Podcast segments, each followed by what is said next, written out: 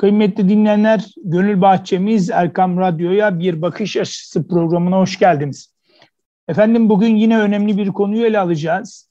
Gençleri ve sorunları konuşacağımız programımız başlıyor. İnşallah elbette konunun uzmanı ile değerlendireceğimiz bu güzel sohbetin konuğu ünlü pedagog Ali Çankırılı. Hocam hoş geldiniz, nasılsınız? Ha, hoş bulduk, teşekkür ederim. Sağ olun, siz nasılsınız? Allah razı olsun hocam, bizlerdeyiz. Çok teşekkür ediyoruz. Değerli hocam, tabii pandemiyle beraber ilişkiler çok sıklaştı. Hem evde hem gençlerle birlikte, anne baba, gençler. E, tabii yeni okul sürecinde birazcık daha artık e, farklı bir durum söz konusu olsa da e, Çocuklarımız Mutsuz ve Başarısız olmasının isimli kitabınızda başarılı ama mutsuz çocuklardan bahsediyorsunuz. Bu başarılı bir çocuk neden mutsuz olsun? Evet, çok ilginç. Evet. Ya bize göre bir çocuk mevcut zeka potansiyelini kullanarak elinden gelen çabalı, çabayı gösteriyorsa başarı sayılır. Diyelim ki matematik sınavından yetmiş aldı. Ama çok çalışarak ikinci sınavda bunu seksene çıkardı. Başarılı sayılır. Ama mükemmeliyetçi ailelerde, bak üzerine basarak söylüyorum, mükemmeliyetçi ailelerde çocuk elinden geleni yaptığı halde anne babayı memnun edemez. Neden? Devamlı yüksek puan beklenir. Yani seksen aldı ya ikinci sınavda, başarılı, ama e, hemen o sınavdan daha yüksek alan e, çocukla kıyaslanır. Senin ondan neyin eksik denir. E, böyle olunca bakın, çocuk başarılı olduğu halde mutsuzdur. Benim e, beyin cerrahı profesör bir arkadaşım vardı. Çok başarılı bir operatördü. Onlarca insanın e, sağlığına kavuşturduğu halde "Ali hocam" dedi ya, "ben her ameliyata girdiğimde ya başaramazsam diye korkuyorum" diyordu. Dedim ki "bana babanı anlatır mısın?" Tabii şaşırdı. "Vallahi iyi bir insandı" dedi. Yani e, benim doktor olmamı çok istiyordu diyor. Ortaokuldan itibaren beni dershanelere gönderdi. Her yüksek puan aldığımda, geldiğimde babamdan takdir ve teşekkür, aferin alacağımı, derdi ki "senden daha yüksek puan bekliyorum. Yani senin tıp fakültesini kazanman için çok daha yüksek puanlar alman lazım" derdi. Tıp fakültesine kaydoldum. Son sınıfa geldiğimde babamı kaybettik. Yani benim doktor olduğumu göremeden vefat etti. Dedim ki "arkadaşım, senin babanla barışman lazım."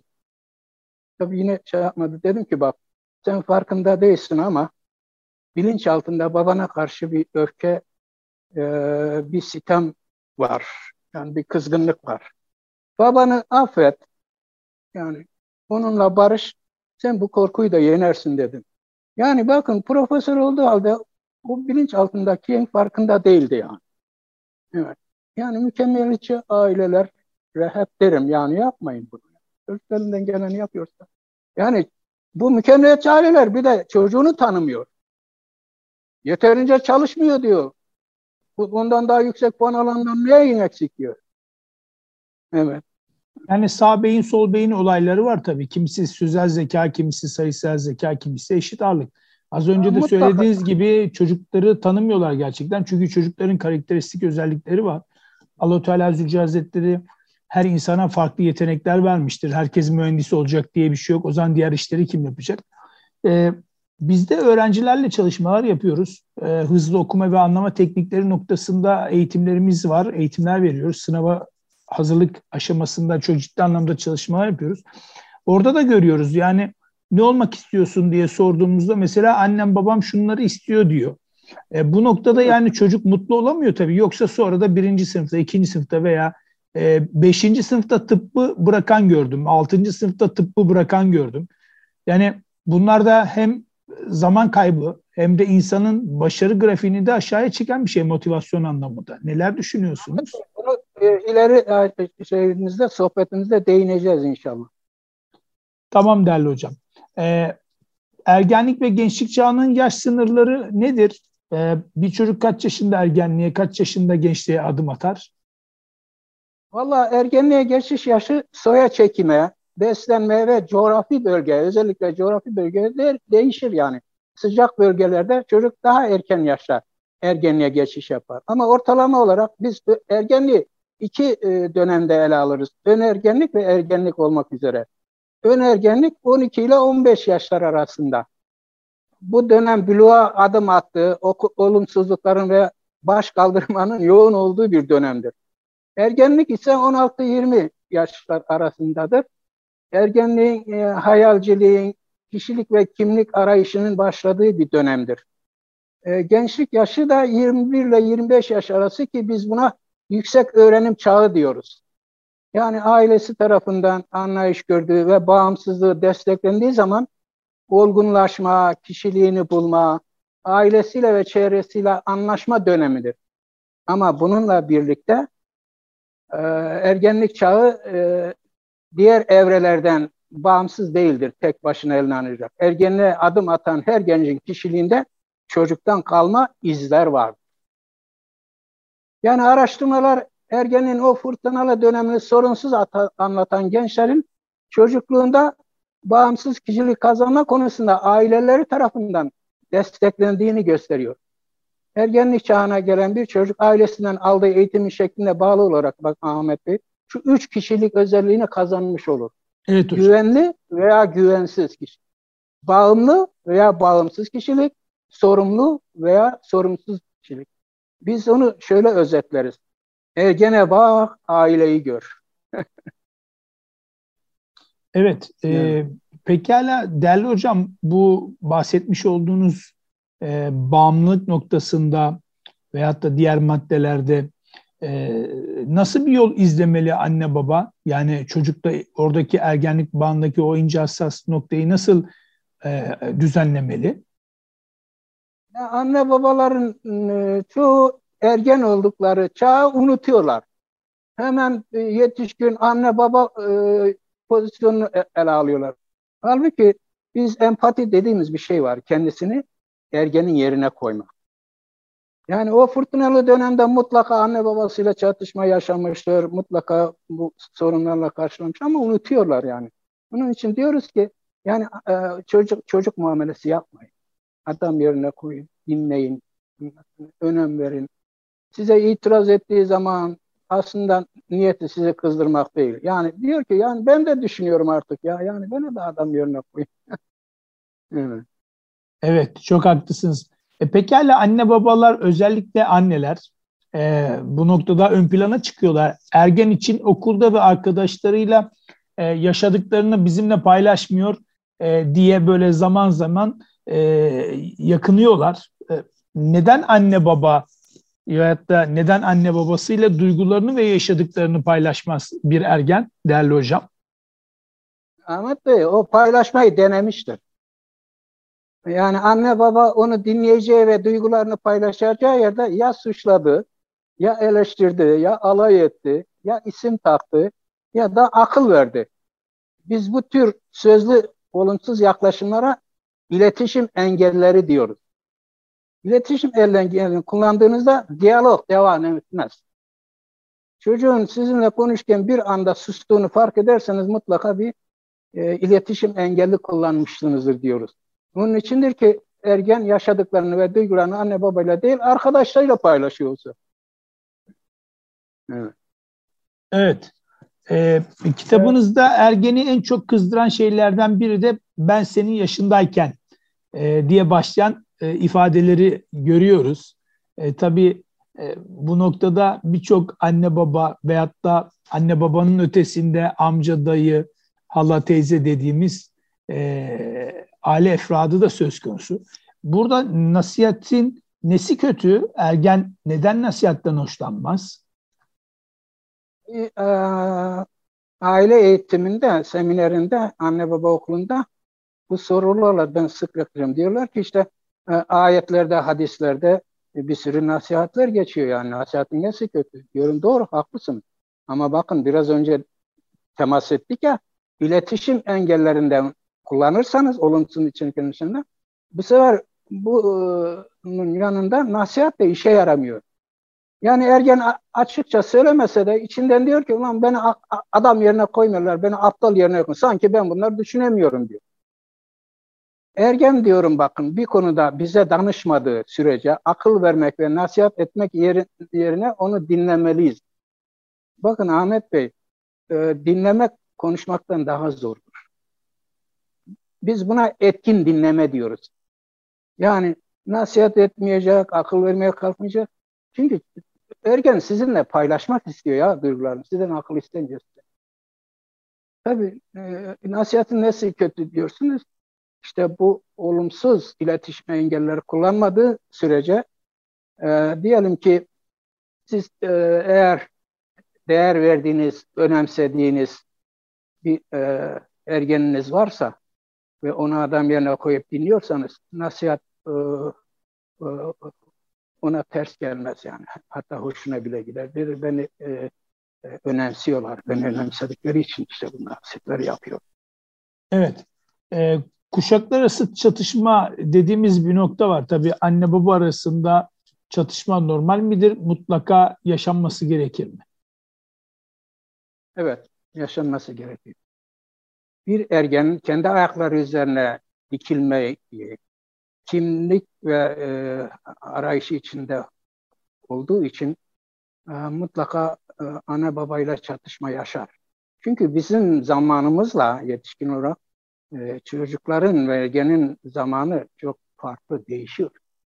Ben çocukluğumda hatırlıyorum e, köyümüze ilk e, radyo geldiği zaman dedemle gittik. Ondan sonra hiç unutmuyorum Nida Tüfekçi e, türkü söylüyordu. Dedim ki ya dede bu adam bu kutunun içine nasıl sığmış? Vallahi torunum bir şekilde sığdırmışlar diyordu. Düşünebiliyor musunuz yani? Yani o koca adam bile o türkü söyleyen adamın o kutuya sığdığını zannediyordu. Onun için Hazreti Ali Efendimizin çok güzel bir sözü var Ahmet Bey. Diyor ki çocuğunuzu içinde bulunduğunuz çağa göre yetiştirin. Harika bir söz değil mi? Çocuk evet, okula başladığı andan itibaren yani başlamadan önce başlayınca kadar annem babam her şeyi bilir. Ama okula başladıktan sonra o annem babam her şeyi bilir miti yıkılır. Çünkü öğretmen alır onun yerini. Benim arkadaşım var Profesör Sefa Saygül o anlatmıştı. Kızı Sena okula başladığı zaman o el alıştırmalarında çizgi çiziyor ya. E, dedim ki diyor ya bu çizgiler arasını daha fazla açıyorsun biraz sık çiz deyince kızı diyor ki baba lütfen karışma ya sen öğretmenimden iyi mi bileceksin? Ya diyor ben profesör. Beni dinlemiyor öğretmeni. Ben o zaman diyor baba her şeyi bilir mitinin yıkıldığını o zaman anladım diyor.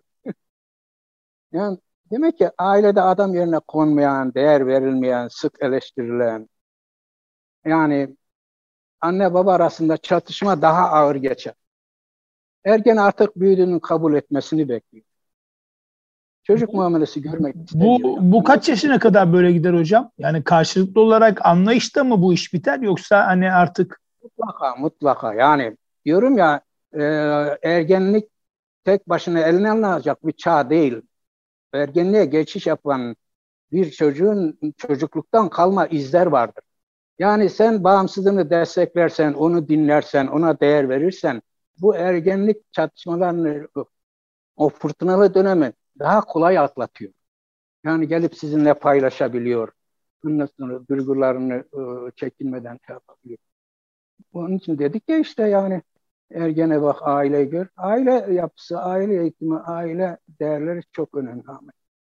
Şimdi değerli hocam e, yine kitabınızdan bir alıntı Alıntıdan bahsetmek istiyorum. Ergenin davranışlarında çoğu zaman mantık aranmaz e, diyorsunuz. Mantık dışı davranışlar mantık kullanarak da çözülemez diyorsunuz. E, bu ifadeleri biraz açabilir misiniz? Bakın ergenlik hızlı bir hormon değişikliğinin yaşandığı, buluğa erdiği, karşı cinse ilgi duymaya başladığı, ıslak rüya gördüğü, hayallere daldığı, arkadaşlık ilişkilerinin ağır bastığı ama bunun yanında okul başarısında düşmeler olduğu, zıtlıkların yaşandığı bir dönemdir. Bir bakarsanız bu evde durulmaz ya der, kapıyı vurur çıkar. Biraz sonra gelir, anneciğim seni çok seviyorum diye onu kucaklar. bir anne demişti ki ya hangisi benim çocuğum? Dedim ki ikisi de sizin çocuğum. Yani çünkü bu gel gitlerle. Onun için Peygamberimiz bir hadisinde çok ilginç bir şey söylüyor, biliyor musun Ahmet? Ergenlik Buyurun. Diyor, delilikten bir şubedir. Duymuş muydun? Evet hocam. Allah Allah. Yani delinin söz ve davranışlarına nasıl mantık aranmaz, mantık yoluyla onunla anlaşma yoluna gidilmezse ergen için de böyle düşünmeli. Empati yarak onu anlamaya çalışmalı, onunla çatışmaya girmemeliyiz. Diyorum ki ben, bakın ergenle çatışmaya girmeyin, kaybedersiniz. Çünkü ergenle atan, atan bir çocuk, diyorum ki mayınlı arazide yürüyen bir asker gibidir. Çok ilginç. Bu benzetmem bunları çok şaşırtıyor anne baba okulunda. Kötü arkadaş bir mayındır. Sigara ve alkol bir mayındır. İnternet ve pornografi birer mayındır. Bunlara basmadan araziyi sağlıklı geçmesi için sizin rehberliğinize ihtiyacı var. Bu rehberlikte onun bağımsızlığını desteklemek, onu dinlemek, onu adam yerine koymak. Yani aslında biraz da hocam onunla aslında ilgi alaka göstermek, onunla zaman geçirmek. Değil mi? Yani sadece bir nevi de oturup konuşmanın ötesinde de bir şeyler yapmak. Yeni nesil birazcık daha hareketli olduğu için hani anneyle, Harika. Babayla bahçede biraz dolaşalım. Belki yeri geldiğinde bir sportif faaliyet yapalım, sinemaya gidelim. Yani sadece konuşmak değil, belki de sizin dediğiniz gibi anne babanın aslında arkadaş gibi demiyorum. Çünkü anne babanın bir konumu var ama bir zaman geçirme aslında. Çünkü arkadaşlarla daha fazla zaman geçirdiği için arkadaşlarla daha fazla bir iletişim halinde oluyor. Bu noktada anne babalara tavsiyeleriniz neler olur? Bir kolejde ben e, danışmanlık yapıyordum. E, çok zeki bir öğrenci vardı ama derslerinde çalışmıyordu yani. E, dedim ki yani oğlum niye çalışmıyorsun? Boş ver hocam ya. Ya dedim bak ben seni seviyorum. Zeki bir çocuk olduğunu biliyorum. Onlar arkadaşları ne diyorlardı? İyi bir futbol oynuyordu ama iyi bir futbol. Bir anlaşmazlık olduğu zaman onu hakem seçerlerdi. Adı da The Father of Idea. The Father of Idea.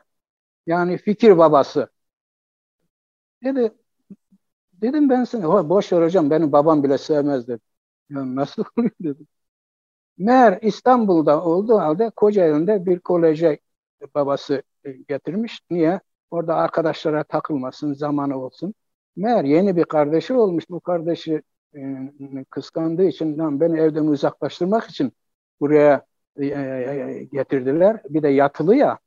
Babadan İntikam nasıl alınır? Ders çalışmayarak. Yani bakın burada bu çok önemli. Babayı çağırdım, dedim ki bak çocuk niye çalışmıyor biliyor musun? Çalışmak zorunda dedi. Ben onu düşündüğüm için. Peki dedim, buraya getirirken ona danıştın mı? Yani o buna razı oldu mu? Yok. E ben onun iyiliği için. Ya iyiliğin için ama o bunun farkında değil. Dedim bak çocuğuna zaman ayır. Bak çocuğun iyi bir futbolcu, iyi bir futbol oynuyor. Anlasın. Mesela dedim haftaya e, o, okullar arası maç var. Onun maçına gelebilirsin dedim. İşe yarar mı dedim. E, denemek denemeli yani denemeden bilemezsin. Hakikaten demiş ki oğlum ya sen bu, dersi mersi boş ver ya demiş. Ondan sonra ben seni seviyorum. Ya geç baba demiş ya ne seviyorum.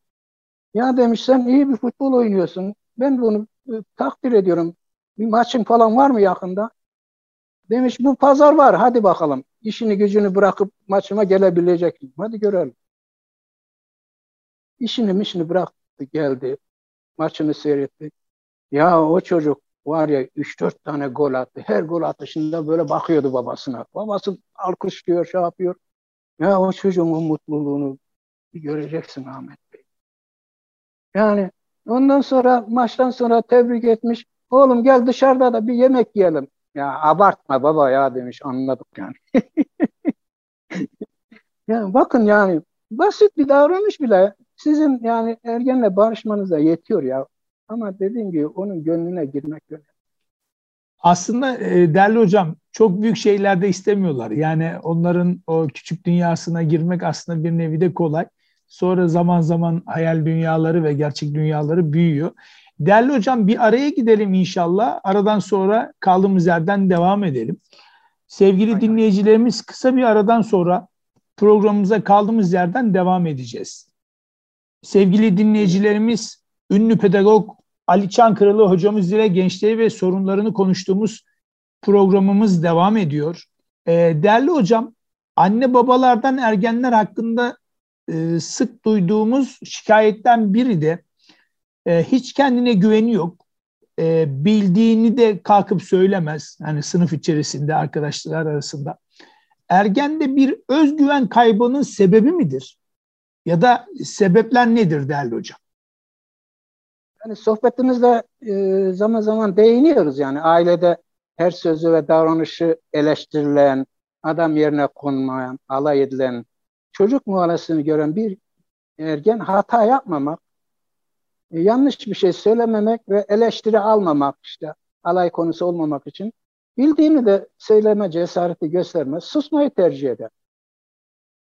Özellikle kalabalık ortamlardan sıkılır. Yalnız kalmayı tercih eder. Biz, biz buna sosyal fobi diyoruz. Anne baba okulunda, e, annelerin ağırlıklı olduğu bir seminerde e, dedim ki annelere, içinizden kim dedim sahneye çıkıp benim özgeçmişimi okuyacak. İnanır mısın, sadece iki anne parmak kaldı. Muhtemelen parmak kaldırma cesareti göstermeyen annelerin çocukları da kalabalık karşısında parmak kaldırma cesareti göstermezler. Dedim ki bakın, iki anne ancak cesaret gösterir, siz parmak kaldırmıyorsunuz. Ama çocuğunuz e, bir soru karşısında susmayı tercih etmiyor. Hocam bu bildiğinde kalkıp söylemez diyorsun. Ya dedim, çocuk sizin aynanızdır ya. Eğer bir davranış bozukluğu, bir şey görüyorsanız kendinize deyin ki ben nerede yanlış yapıyorum, nerede hata yapıyorum. Ama çoğu anne baba e, genci suçlamayı, eleştirmeyi şey yapar, kendisini temize çıkarmamış.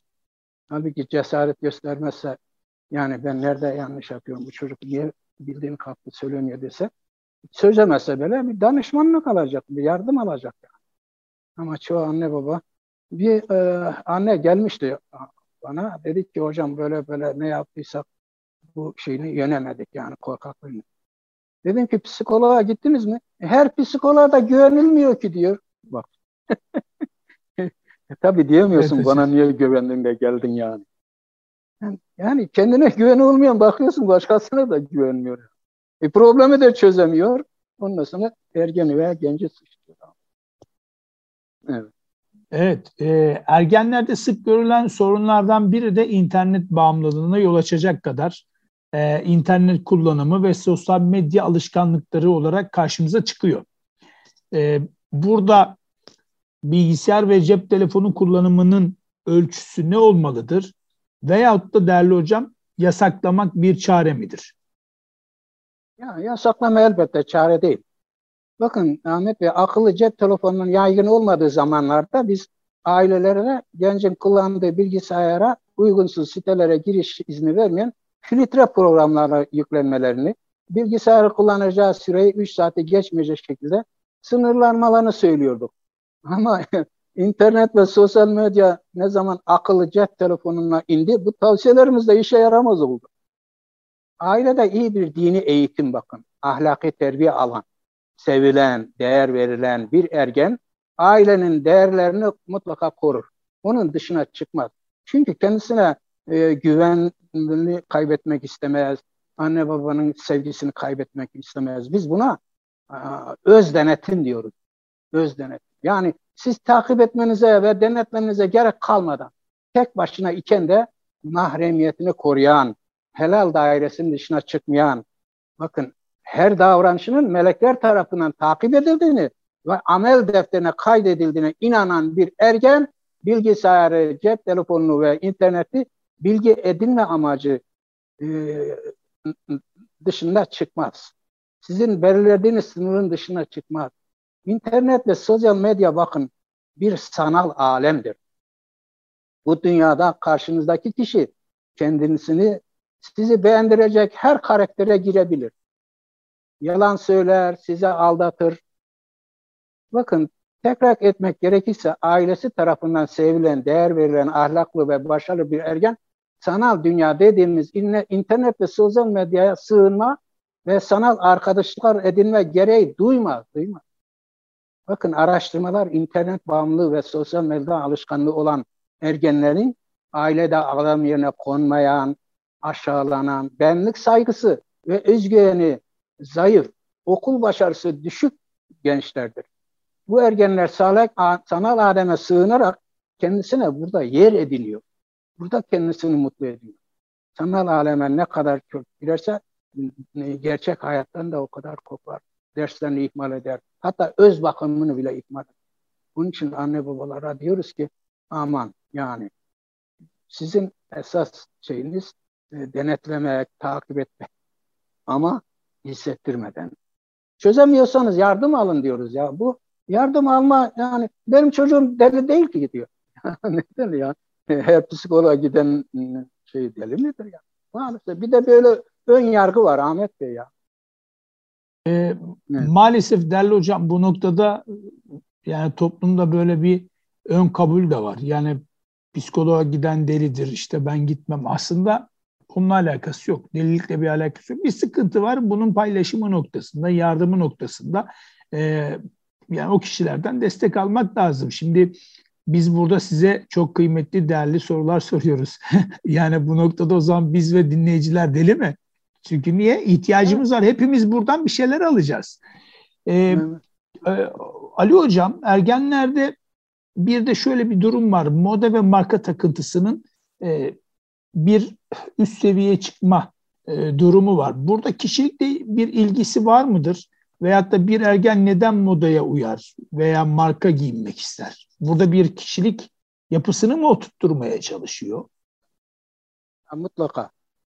Yani bakın Ahmet Bey, eğer bir ergen veya gencin e, kendisini değerli hissedeceği bir başarısı yoksa,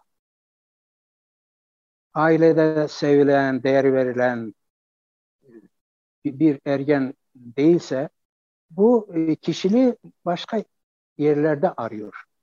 Yani ya marka giyinerek ilgi çekiyor. Bakın, her insan ilgi çekmek ister, kendinden bahsedilmesini ister, kendisinin hatırlanmasını ister. Rabbim bile kainatı yaratırken e, bilinmek istedi, yarattı. Hatta e, kainattaki dengenin, düzenin e, anlaşılması için de akıllı bir varlık olan insanı yarattı. Niye? E, bilinmek istiyor. İnsan da bilinmek istiyor. E, çoğu e, Allah'ın isimleri insanda da tecelli ediyor. Allah duyandır duyuyoruz, Allah düşünendir düşünüyoruz. Yani e, dolayısıyla e, bir e, ergen de e, bilinmek istiyor. E, biz buna teşhir diyoruz. Yani bunun ileri safhası teşhirdir. Yani e, bir e, genç kız e, niye mini etek giyer, niye saçını kırmızıya boyar? Bana baksınlar, beni görsünler. Yani kendisini değerli hissedeceği bir başarısı yoksa bununla dikkat çekmek istiyorum. Size ilginç bir hatıramı söyleyeceğim. Buyurun. İsraf konusunda dedim ki e, Rabbim e, diyor ki yiyin için israf etmeyin. Külü ve şebu ve la tüsrifu. İnnallâhe la yuhibbül müsrifin. Birisi kalktı dedi ki yanlış okuyorsun ayeti dedi. Tabii benim Arapça bildiğimi bilmiyor. İnnallâhe değil dedi. İnnehu dedi. Dedim arkadaşım ya, oradaki hu zamiri kimi gösteriyor? Allah'a. Olsun diyor, sen doğru söylüyorsun. Dedim bak, sen teşhircilik yapıyorsun. Benim Arapça bildiğimiz bilmedin. Herkes bak sana bakıyor. Bunu yapma dedim. Yani onun için o e, değerli e, bir şey olsa bunu markada, efendim e, bunu değişik e, giyim tarzlarıyla e, kendisinden bahsedilmek, işte değerli, değerli görünmek istiyor. Evet, e, değerli hocam, bir başka sorum da şu, e, ergenlerde hiperaktivite ve dikkat eksikliği söz konusu olur mu?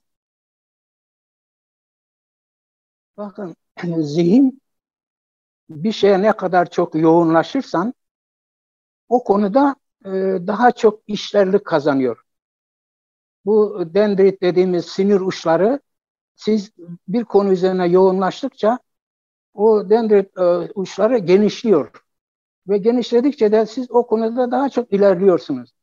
Bakın, beyin sizin isteğinize göre, sizin düşünmenize göre çalışıyor. ya ben bunu beceremem, bu şey bana çok zor geliyor derseniz beyin kapanıyor. Demek ki diyor zorsa ben niye uğraşayım? Ama hayır, ben gayret ederim, ben yaparım. Mesela şeylerin, yabancıların bir güzel sözü var. No pain, no gain diyor. No pain, no gain. Ben üniversitede e, çeviri derslerinde, ben bir de ilk mezun ettim İngiliz Dili Edebiyatı. Ahmet Bey, benim İngilizce çevirilerim de var. Evet hocam, biliyorum. Ki, bunu nasıl ç- çevirsin dedim. E, acı yoksa kazanç yok. Ya dedim, böyle mi çevirirsiniz ya? Türkçe. Burada bakın, biz kendi kültürümüze göre çeviririz. Zahmetsiz rahmet yok. Rahmet, zahmette gizlidir dersen, gerçek çeviri yapmış olursun. Üniversitede çeviri derslerinden bir öğrenciye, öğretmeni, şey hocası demiş ki, Ali hocam sor bakalım, çevirilerin niye bazıları zor okunur, bazıları kolay okunur? O kızcağız e, tercüme bölümüne devam ediyormuş, e, tercümanlık ve çevirmen bölümüne. E, Ali hocam dedi, yani bir şey niye e, kolay okunur bazı çevirileri? Dedim sana iki konu göndereceğim, iki çeviri göndereceğim. Birisi kolay okunuyor, birisi zor okunuyor. Bana dedim dönüş yap, de ki hocam şu sebeple bu zor okunuyor, şu zor. Ya hocam dedi, ben size bir şey danıştım, siz de hemen e, hocalarımız gibi hemen bir ödev verdiniz. Bak, yani hemen kolay seçiyor. Yani ben söyleyeyim, o da öğrenmiş olsun. Dedim kızım, sana emek vermeye değmezsin, de, işine devam et. Yani bakın, bir çaba göstermiyor ya. Kolayca, kolayca sınıf gelsin, kolayca sınıf. Öğretmen arkadaşlar var, hocam diyor ya, ders çalışmıyor, dersi dinlemiyor. Ya niye yapıyorsun? Nasılsa geçeceğim diyormuş. Nasılsa geçersen diyor, üniversiteyi zor kazanmıştım. Maalesef yani işte o zihin dağınıklığının toparlamamız, konuya yoğunlaştırmadığım sürece, bir de sabır gösterir, istekli davranırsanız beyin açılıyor ve size öğrenme şeyini kolaylaştırıyor. Rabbim önümüzü açıyor. Amin, amin inşallah. Hocam e, tabii e, süremiz yavaş yavaş bitiyor. Ergenlikte sık rastlanan davranış bozukluklarından biri de hocam, şiddet ve saldırganlık. Yani bu yaş aralığında kavga çok oluyor, argo kelimeler çok oluyor. Tabii her ergen için değil ama yani bir kısmı için bu söz konusu. Burada ergen neden fiziksel güç kullanma eğilimine girer? Ee, Ahmet Bey, dedik ya e, hızlı bir hormonal değişiklik geçiriyor. Bir enerjisi var. Bu enerjiyi bir şekilde tüketmesi lazım. Yani ailede şiddet gören, saldırganlığa şahit olan, işte dayak yiyen, şey yapan bir çocukta e, problemlerini danışma, söz yerine şiddetle çözmeye çalışıyor. Arkadaşı bir şey söylüyor, var ne sallıyorsun, üzerine yürüyor. Diyorum ki yahu bir şey söyledi, sen bir şey söyle. İşte bir şey söyleme e, şey gelişmediği için ailede alışkanlığı, hemen şiddete başvuruyor. Diyoruz ki yani ergenlerde de bir e, potansiyel enerji var. Bunu bir şekilde tüketmesi lazım. Mesela bir futbola giderse, bir yüzme kursuna giderse, bir diyelim ki e, işte karate kursuna giderse, e, buralarda o e, şiddet davranışı e, bir şekilde doğru bir yolla boşalmış oluyor yani. Ama bunları yapmadan, devamlı ondan ders çıkaran bir makine gözüyle bakarsanız, bu e, sağlıklı e, aktivitelerden uzak tutarsanız, spordan uzak tutarsanız, bu sefer o saldırganlığını bir şekilde e, boşaltmak zorunda kalıyor. O, o da e, şiddet yönelimi olarak bazen karşımıza çıkar. Evet. Hocam bir de e, yani anne babanın ergen gençlere verdiği harçlık, cep harçlığı. Burada bazen gençler harçlığı az buluyorlar. Burada e, bir ergene anne baba bu noktada nasıl yaklaşmalı? Yani ne söylemeli? Bakın ben e, çocuklarımla biz e, yaparken ihtiyaçları hemen hemen evimizde her ihtiyacı karşılayacak şeyler vardı yani.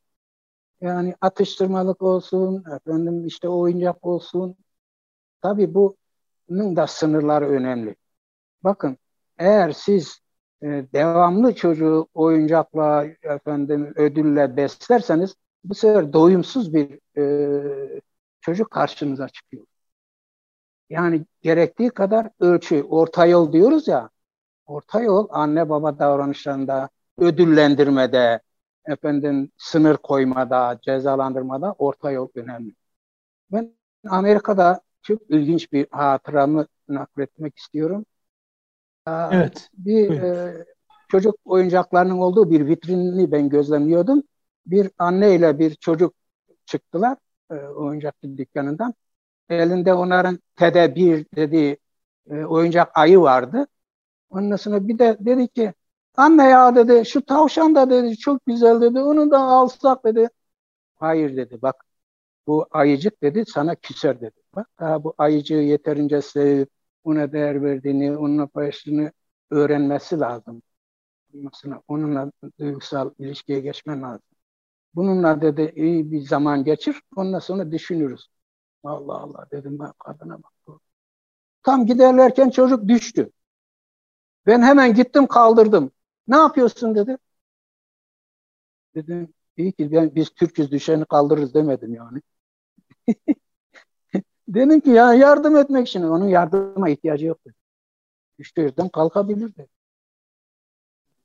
Bak dedi, her düştüğünde dedi kaldırırsak ondan sonra kendisini kaldıracak birine.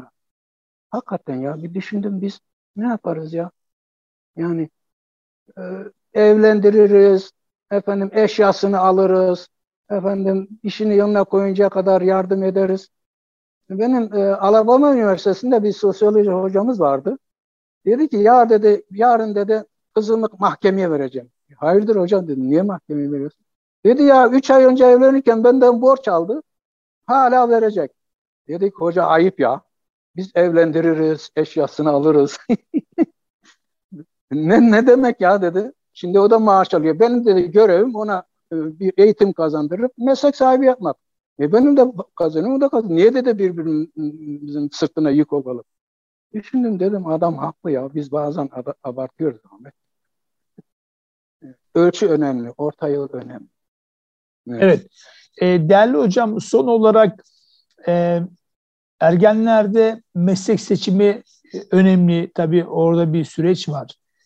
Ama çocuğumuzu çok iyi tanıyor muyuz, tanımıyor muyuz? Genellikle anne babalar istek ve arzularını çocuklar üzerinde e, gerçekleştirmek istiyor. Mesela biz de e, bu noktada hızlı okuma teknikleri noktasında, başarı motivasyon noktasına, kariyer planlama noktasında çalışma yaparken zorlandığımız bir şeyle karşılaşıyoruz. Mesela bir hedefim var mı diyoruz.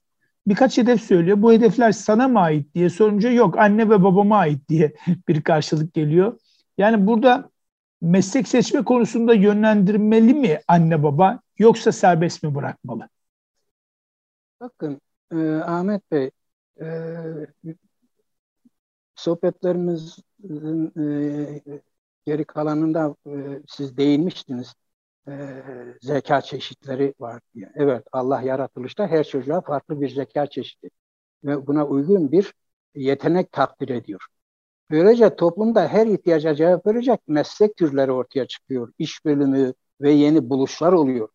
Yani herkes e, matematik zekasına sahip olsa, herkes sosyal zekaya sahip olsa, yani resim, dil ve duygusal zeka nerede kalacak? Bunun için araştırmalar Ee, e, çocuklarda sözel, mantıksal, görsel, bedensel, müzik, resim, dil ve duygusal zeka olmak üzere sekiz cesar çeşidi olduğunu ortaya.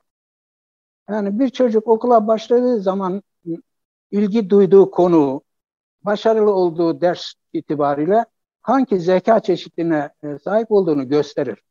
Eğer burada e, iyi bir başarı yapıyor, diğerlerine de elden geleni yapıyorsa başarılı sayılır. Ayrıca e, ilk, orta ve lise olmak üzere her e, öğretim seviyesinde çoklu zeka testleri uyguluyoruz biz. Bu çoklu zeka testlerinde hemen hemen her öğrencinin e, hangi branşta, yani üniversite işte, e, başarılı olacağı aşağı yukarı ortaya çıkıyor. Yani.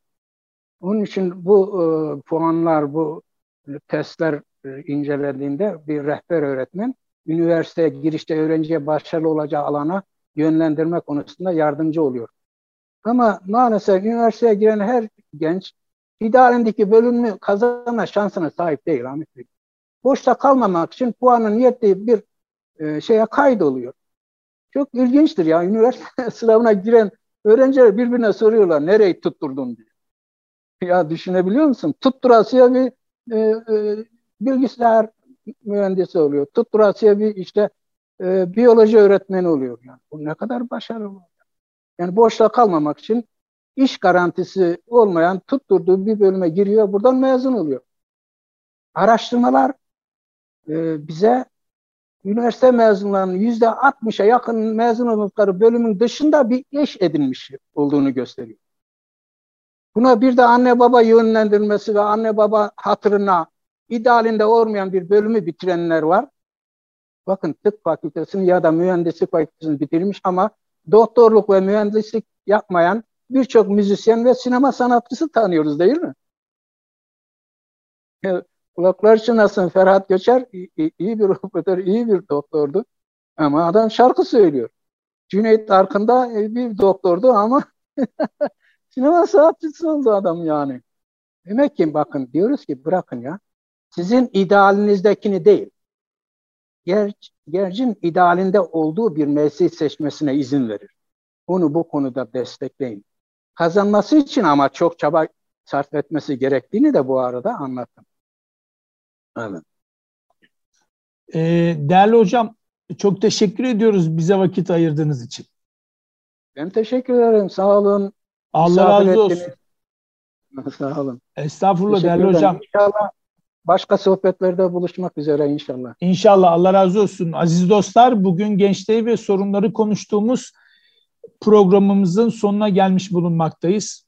Ee, göstermiş olduğunuz ilgiden dolayı her birinize ayrı ayrı teşekkür ediyoruz. Efendim, kaçıran veya tekrar dinlemek isteyen dinleyicilerimiz için erkam radyo nokta com internet sitemizden hem bu programı hem de geçmiş programlarımıza ulaşabilirler. Haftaya aynı gün ve saatte yeni bir konuyla huzurlarınızda olabilmek duasıyla. Efendim, kulağınız bizde olsun, Allah razı olsun.